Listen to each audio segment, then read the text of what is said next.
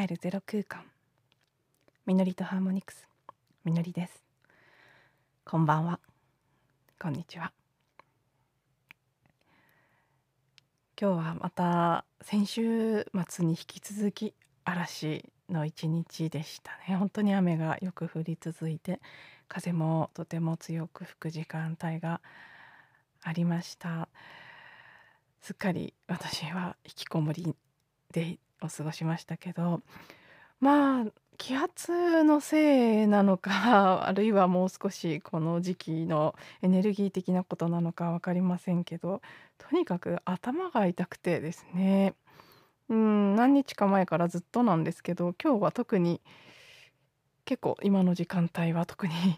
しんどいなっていう感じにもなっています。なのでね 新聞開けてすっきりっていう感じになったらよかったんですけどもうちょっと体の調整は続くっていうことですかね。やっぱりすぐに天秤座の満月用意されていますし私にとってはねあの太陽星座天秤座ということもあってそしてすごくね天秤座の、ま、と関連のある7ハウスに強調がある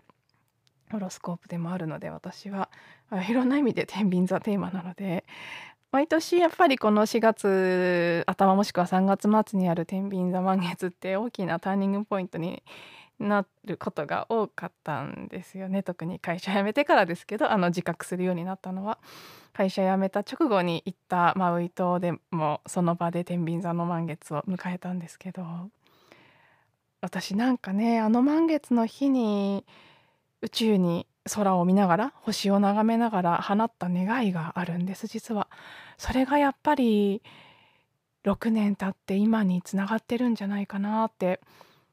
すごく感じています。その日もあのレムリア瞑想会というのがマウイのね私のオラソーマの先生のお家で行われてそれに参加するためにコースが始まるよりも少し早く現地入りしてでその日はあの日中マウイ島で初めて会う友人経由で知り合った方のところを訪ねていってその方のセッションを受けてその時初めて私は本格的に波動のこととかうん電磁場とかねそういうゼロとかそういったことを体系だってその方からセッションの中で教えてもらったんですけどでそれがあってのレムリア瞑想会そして満月確かその時は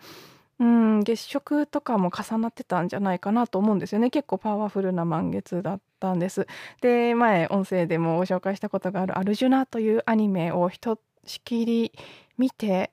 で、いろいろなことを感じさせられた流れでのこうその夜だったっていうのもあって、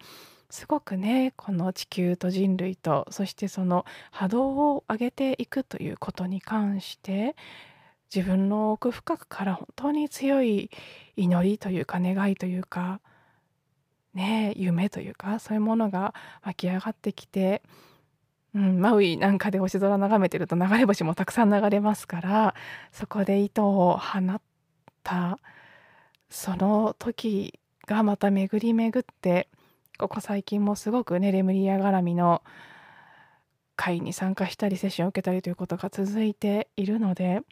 うんやっぱりずっとつながってるんだなっていうことを感じています。今この話完全に喋り始めてから唐突に出てきました。自分でもびっくりしてます。全然話し始める前こんなこと言うつもりなかったんですけど。うん面白いですね。子宮スペース感じながら話していたら。勝手にこの天秤座満月とあの6年前のマウイのこと。そしてあの日受けたセッションのことなんてもうついほども思い出していなかったのに突然その光景が浮かんできて一人でバスに乗ってねその方の家を訪ねて行ったんですけどすごく懐かしく思い出されました。そう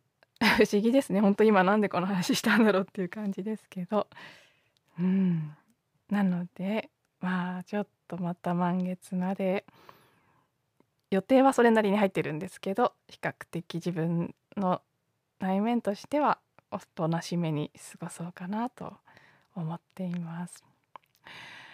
で今日はあのワリンバの練習とかもしたんですけどね昨日に引き続き「ゲド戦記」の1冊目第1部残りの半分を読んで読み終えました。で、うん、あの結末としてはいい意味で予想通りっていうか、うん、そうだよねやっぱりって。もちろんねある程度あの映画とかも見て感じていたところはあったし最初伏線がいろいろ張られているのでまあそういう展開だろうなと思っていた通りのところに帰結はしたんですけどあまりねネタバレになるから細かいところはお話ししませんけどただねあのこれまでもお話ししてきたさっきも出た「アルジュナ」というアニメの話ともすごく通じるところがあってまあ、むしろこういうこの作品とかが原型になっているんでしょうけどやっぱり大きなテーマは光と闇の統合。そして前半では主人公は自分の影から逃げ惑いで怯え翻弄されている。でそれがあるシーンをきっかけに向き合うということを決めて逆に影を追いかけ始めるそして最後追いつく頃には追いかけてる間はもちろん戦うんだ倒すんだって思って追いかけ始めるんですけど追いつく頃にはもうその影と自分が一体であるということに気がついていて最終的にはね抱きしめるような形で一つに帰っていくっていう感じだったんですね。でそれはうん、以前もお話ししてるので聞いていただいてる方もいらっしゃると思いますけどそのアルジュナの最後とすごくね共通したところがある「アルジュナ」という作品でも主人公のジュナがラージャという魔物を倒すという、まあ、任務を背負うわけですけど最終的に彼女が気づくことは「ねえラージャは私私はラージャ」と言ってその存在を自分の中に入れるんですよね。やっぱりうん、本当に原型ですねきっとこういった SF にせよ魔法使い物のお話にせよやっぱり光と闇の戦いというのは人類が今までこう内に抱えてきたそしてこういった作品で表現されてきた大きな普遍のテーマでありそして解決策はやっぱり倒すことじゃない。光と影は一つでどちらも自分の一部。そしてそれを本当に受け入れた時に完全なる存在に至るということ。うんまあいろいろなねもちろんそれは宗教的な教えスピリチュアルな学びさまざまなことに共通して言われていることだと思うんですけど、ね、あの作品の最後の方に書いてありましたけど多分最初に出版された時は私が生まれる前の年ですね。結構前1976年がこれが最初に世に出たということですかね。年月多分そうだと思うんですけど。うんまあその頃からずっとこういう作品を通して語られてきていた。でねもうそこから40年以上が経ってね、これより前に書かれた作品ももちろんあるでしょうし長い年月が経ってきたけれども私たち人類は果たして自分たちの心の闇というのにどこまで向き合えるようになったんだろうかということなんかもむしろねすごくこうどんどんどんどん光へ光へという方をここまで進んできてしまったような気もしますし。うん。まあ だからこそねだからこそなのか分かりませんけど私はなんかこの6年間闇へ闇へっていうところにやたら、うん、うん、フォーカスがいってたんですけど。まあやっぱりすごくね私の中でも人類全体の中でもとっても大切なテーマなんじゃないかなっていうことそれは作品中何度も出てきた「均衡」という言葉ですねバランス。それが、まあ、本当に大切な今地球上でね思い出されるべきテーマなのかなと。で今言いながら気づきましたけど最近タロットカードリーディングとか見ててものすごい連続もう本当にびっくりするぐらい毎回のように節制テンペランスというカードが出てるんですね。でこれもまさに均衡とかバランスのことを示してるカードだなと思っておおすごいなって今ちょっと思っちゃいました。本当どれもきっと偶然ではないですね。うん。そしてあの主人公がねその闇からずっと逃げている。でそのそこから転換して向き合うという覚悟をする場面。きっかけになっているのは主人公のあの師匠であるオジオンという人の言葉なんですね。最初に彼の才能を見いだして村から連れ出す体験人なんですけど。でその人の言葉がすごく印象的だったのでちょっと今日はそこをご紹介したいと思います。でまあそのねどうしたらいいのかと影と戦っても勝てないでもうすごい、うん、疲れ果ててお嬢の元に戻る主人公に対してで考えねどうしたらいいのかの考えはあるということでお嬢が言ったのが向き直るのだと。で向き直るということこのまま逃げていけばどこに行っても危険と災いが待ち受けているだろうと。でね主人公を駆り立ててるのは向こう影の方だからと今までは向こうがその彼のね行く道を決めてきたけどこれからお前が決めるんだということを告げてです逆にねその相手が自分を追ってきていたものを今度は、ね、そなたが追うのじゃっていうことを伝えてでその後に言うセリフなんですね。であの彼が主人公がゲドというその誠の名をこのオジオンから授かったのが川アール川という川の水源でだったんですね。でそのことに言及してオジオンは、ね、ああの川は山から落ちて海へと注いでおる。人は自分の行き着くところを知りたいと願うものじゃ。だが一度は振り返り向き直って源まで遡りその源を自分の中に位置づけなくては人は自分の行き着くところを知ることはできんのじゃ。川にもてあそばれその流れにたゆとう棒きれになりたくなかったら人は自ら川にならねばならぬ。その源から流れ下って海に到達するまでそのすべてを自分のものとせねばならぬ。ゲドよそなたはゴントへ戻ってきた。わしのところに戻ってきた。さあきっぱりと向き直ってその源とそこから流れ出ているものを探すのじゃ。そこにこそ力となるものが発見できようぞ。という言葉。を言われるんですね。で